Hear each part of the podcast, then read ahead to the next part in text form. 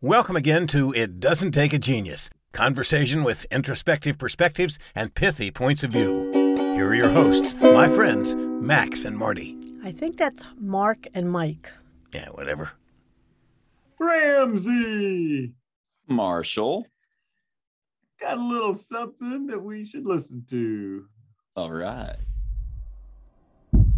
I met a traveler from an antique land who said, Two vast and trunkless legs of stone stand in the desert. Near them, on the sand, half sunk, a shattered visage lies, whose frown and wrinkled lip and sneer of cold command tell that its sculptor well those passions read which yet survive, stamped on these lifeless things. The hand that mocked them and the heart that fed. And on the pedestal these words appear. My name is Ozymandias, King of Kings. Look on my works, ye mighty, and despair. Nothing beside remains. Round the decay of that colossal wreck, boundless and bare, the lone and level sands stretch far away. So cool. So cool. And I think, you know, maybe our audience is wondering why we're advertising for a now defunct AMC network show. that was uh, Bryan Cranston from Breaking Bad. And this was the poem they read in the promotional material for the final episodes. Yeah. Yeah. Even I, who watches very little TV, knew that. That's that's how far reaching the impact of that series is. Um, and how interesting that they use this, you know, poem from the romantic era uh, of uh, of art poetry uh, to talk about this very modern show with such modern, uh, uh, not just a modern setting, but a modern uh, sensibility. You'd think, right? And and yet they use this poem, this sonnet by Percy. We've had a debate about this. I, I thought going growing up it was Percy Byth Shelley. It's spelled Bish or something like that. But um, anyway, yeah, this is Ozymandias by Percy Byth Shelley. I'm just going to keep saying it that way because I want to. and I like it.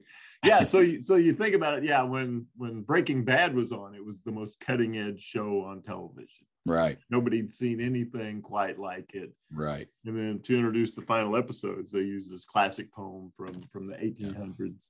Uh, so so what is it that you you know? And we didn't start off. We didn't become aware of the poem because of Breaking Bad. You were obviously aware of it much much farther back. Uh, Uh, Yeah. So, so as you know, as my shallow, superficial pop culture self, uh, yeah, I knew it from Breaking Bad. Uh, so, so how did uh, how did you come across it? And oh then, man, and then what? This is what's so great about us doing this because we're really trying to make it a book club. We didn't research and and do a bunch of you know deep diving on you know the websites of literature PhDs. I don't even know how to pronounce the guy's name. I just thought this was good stuff, right? That we should this would be good for a workplace to talk about.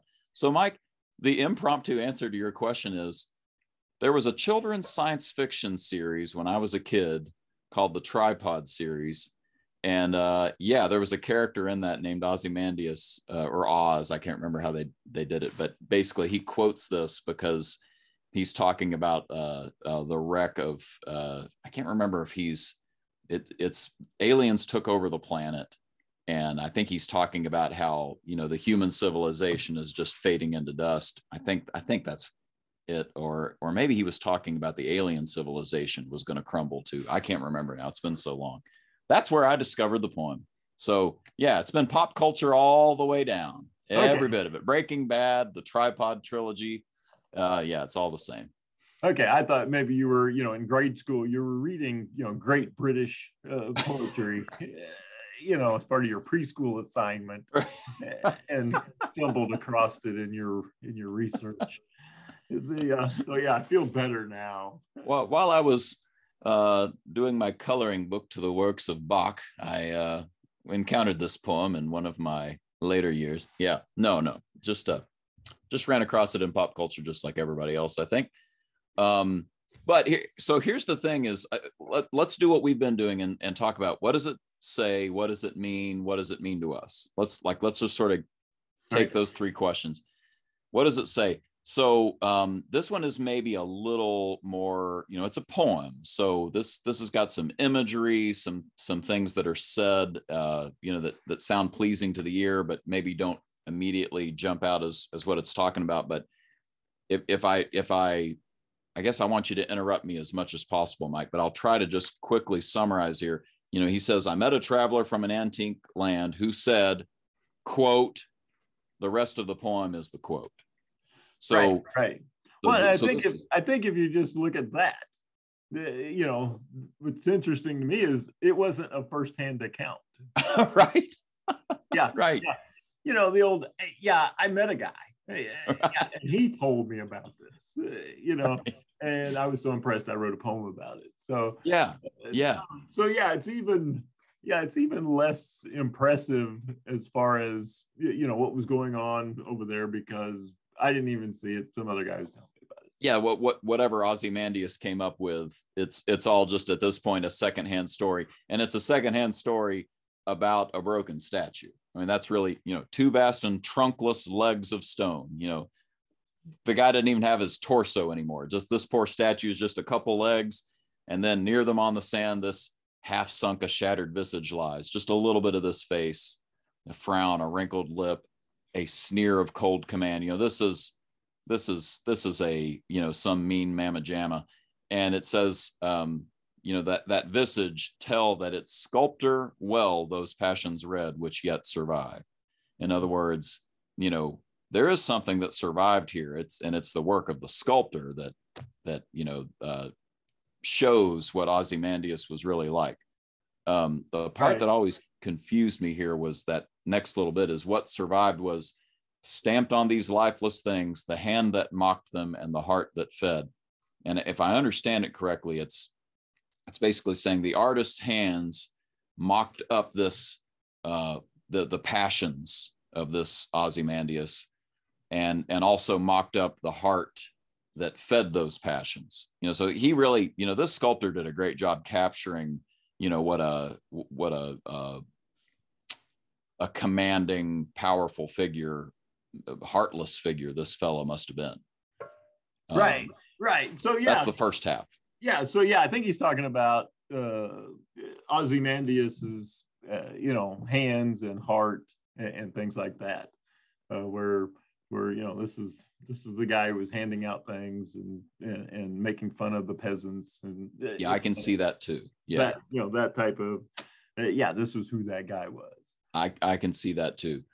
Um, so so we, you know, long story short, I heard about a guy who saw this broken statue of this ancient king who was proud and powerful and uh, maybe a little evil, and um, and it's a broken statue. And then we get the the final bit, and I'll just read it again. You know, um, and on the pedestal these words appear: "My name is Ozymandias, King of Kings. Look on my works, ye mighty, and despair." Nothing beside remains. Round the decay of that colossal wreck, boundless and bare, the lone and level sands stretch far away. Let, can we just pause a minute? Boundless and bare, the lone and level sands stretch far away. All those all those sounds keep getting repeated. It's very pretty. Um, but anyway, yeah, he he reads, you know, that this king thought, you know, look, you know, look how awesome I am, and and yet he's in the middle of a desert. Nothing remains, just a broken statue. It Oh, didn't yeah. last. Yeah. Yeah, in the the literally his face is in the dirt. right. you know just yeah i'm face down in the dirt at this point uh you know and he was going for the ancient neener neener Right. yeah in your face uh, yeah Exactly. you think you're cool but you'll never be as cool as me uh, you know That's right.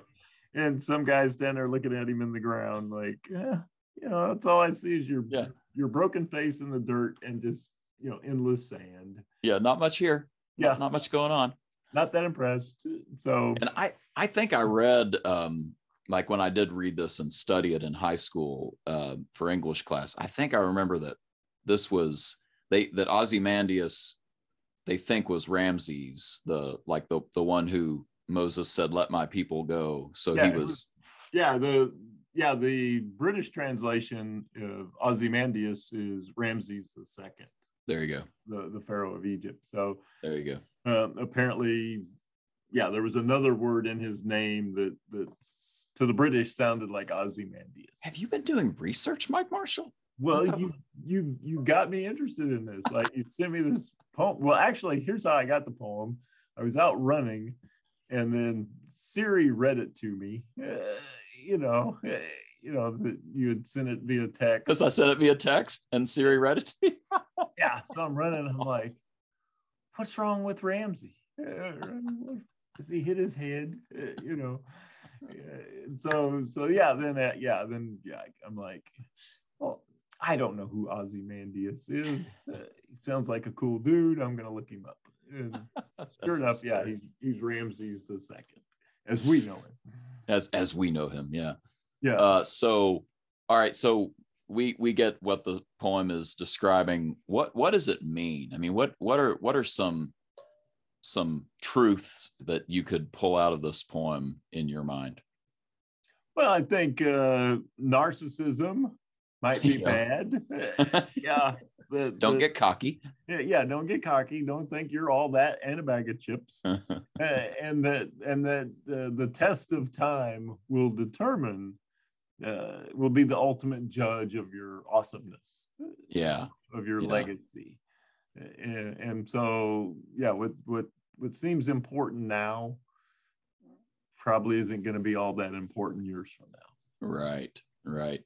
Yeah, it, it to me it's a lot of contrasts. You know the, you know it's it's you know this amazing statue, but it's broken.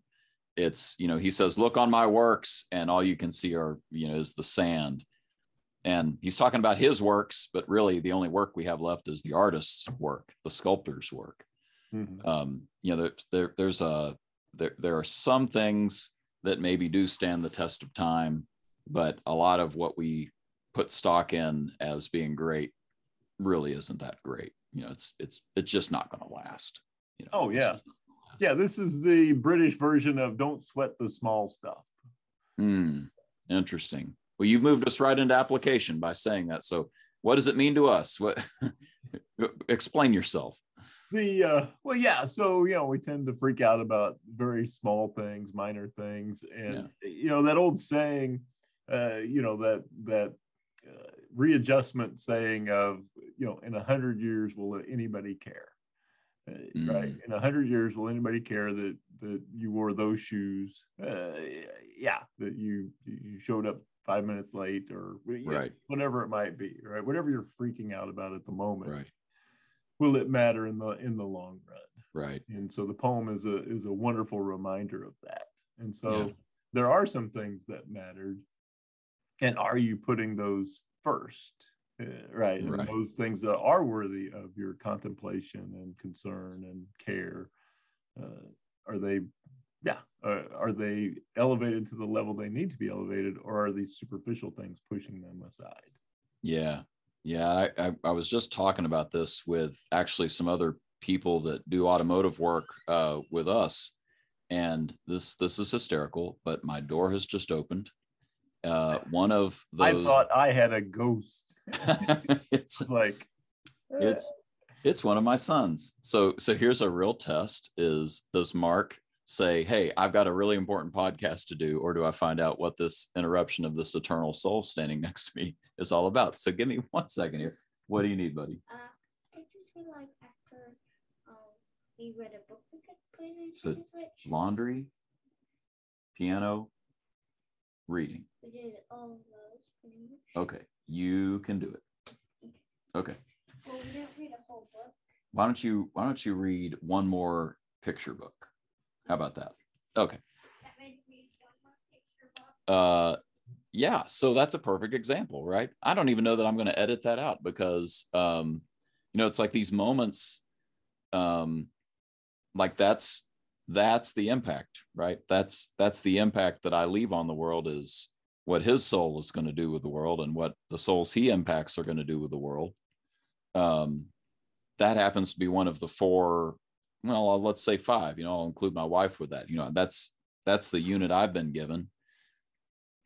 But I don't think I don't think it's just that, right? It's it's I, I look at uh, workplaces. I've got a I've got a fascinating manager who has assembled a team of youngsters, and he has plucked them from just really um, uh, uh, places where they weren't going to thrive. You know, brought up in a family where it was a rough situation or stuck in a dead end job at work. And he just sees their potential. And he has taken them and he has groomed them, and they are eternally grateful. And I kind of wonder if that phrase is maybe you know truer than we realize you know that that gratitude just might be eternal right it just might be that kind of an impact that you leave on that soul um, I was talking to a gentleman last night. He uh, he's a Christian, and he said one of the reasons he's a Christian is because of an atheist band instructor that he had, who had had just not. It, it wasn't like you know, oh man, I don't want to be like him. It was like this atheist band instructor literally called him on the carpet for some things uh, when he was a young man. He was like, wow, I, I got to get I got to get my life figured out here. And that was one of the things that pointed him toward Christ. And he went back and told this guy, he's, you know, he said, literally, I want you to know you, you helped me become a Christian. Thank you, Mr. Atheist. But that, that's an impact, right? That like that's an impact. Hmm. Um, so what what kind of an impact are we going to have? Can I say it for eternity? You know, right, right. So and yeah, the the the and what you what you're doing right with, with raising your children is is yeah long after you're you're face down in the dirt yeah and, then whatever it is that you've passed along to them will still continue forward and, right. and ideally generationally uh, but you know 100 years from now uh, yeah. uh, some some core component of what it is that, that, that you believe is is still alive in them. Yeah and and you know you implicit in what you just said is my kids will be face down in the dirt and their kids will be face down in the dirt. You know that the the the the lives we have here are going to run out. You know that the time will end. And so what are you what are you investing that time in? You know is is it is it the next generation? Is it things that are of eternal significance? Um, is it things that are going to impact the culture around you? Um, or you know is it just money or just that you know that that uh, pursuit that you've wanted to have that's you know just for the sake of winning or uh, something something where that's just not gonna it's just not gonna matter. You know the the car is gonna rust. The uh, you know the the the the jewelry is gonna corrode. What, whatever it is that happens to be your thing. Um there that's not going to be eternal. It's just not. Mm-hmm. the uh, this is fascinating and and all of it stemming from a from a very short poem. Uh, yeah, not a, right. not a not a lengthy sonnet uh, in it by any stretch. So, uh, so when you think about right, what would be the conversation in a workplace, right? Could you could you have this conversation with a management team? Right. Talk about you know what is the legacy of this team? Uh, you know, that's right. The, yeah. Not the shoes we sell or the cars we fix. Uh, right. it's it's the people that we impact well you and i have both used the uh, obituary exercise right? Write write your obituary. What do you want it to say? And um, i've seen variations of that where it's you know your your company has closed after 100 illustrious years you know what are or or you're about to uh, you know retire. Uh, what do you want to be in your speech as you uh, you know uh, attend your retirement party uh, what what are the things you want said about you after you're gone whatever it is some variation of that like we, we're we're going to leave an impact. Mm-hmm. um, hey i've worked with clients where you know it was really important to them to have a statue up front literally. And um, you know you can't help but think of ozymandias when you when you think about that because it's really the lives on the inside that are the big deal right? It's the relationships. Yes. So as um, we've seen uh, they take the statues down Right. So, they do. so it might it might have seemed that the you know you know a few years back you'd have thought that was a kind of a permanent reminder, but yeah, yeah. even those get nope. down. Yeah. And, and, you know the whole thing can be can be summed up in that that classic scene, uh, final scene, you know, from Charlton Heston's, uh, you know. Overlooked Academy Award winning movie, right. uh, Planet of the Apes, That's exactly where right. he's where he's kneeling in the sand and the Statue of Liberty is is you know face down in the dirt, uh, and Yeah. yeah, he wonders what's happened. Uh, Yeah. So, so yeah, that is the uh, that is the Ozymandias moment uh, of, of you know that era of film. Way to bring us all the way back to modern pop culture media as we wrap this up. That's perfect, Mike. Thank you for that. Well, you're welcome, and it's really because there's nothing else in my head except you know the ability to sing the ingredients of a Big Mac. You know, right. yeah, I don't there I didn't store anything else.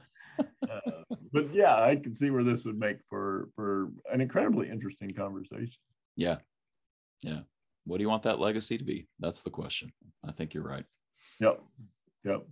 Well, speaking of profound voices in our lives, let's uh As we record on his very birthday, Mike Marshall. Yes. Yeah. Man. Who, who knew that that Mr. Wolf and the groundhog uh, appeared on the same day? Yeah. Yeah. No comment. yeah. Absolutely no comment. something going on there. yeah. All right. Well, we hope you found this of value. Uh, if you like, uh, hit subscribe, uh, hit the bell, uh, so you'll be notified uh, on our next podcast. And uh, we appreciate you being here. So go ahead and tweet that, or share it any other way you want. As always, there are no rights reserved, no trademarks, no copyrights. Share it if you want to. And join us next time on It Doesn't Take a Genius.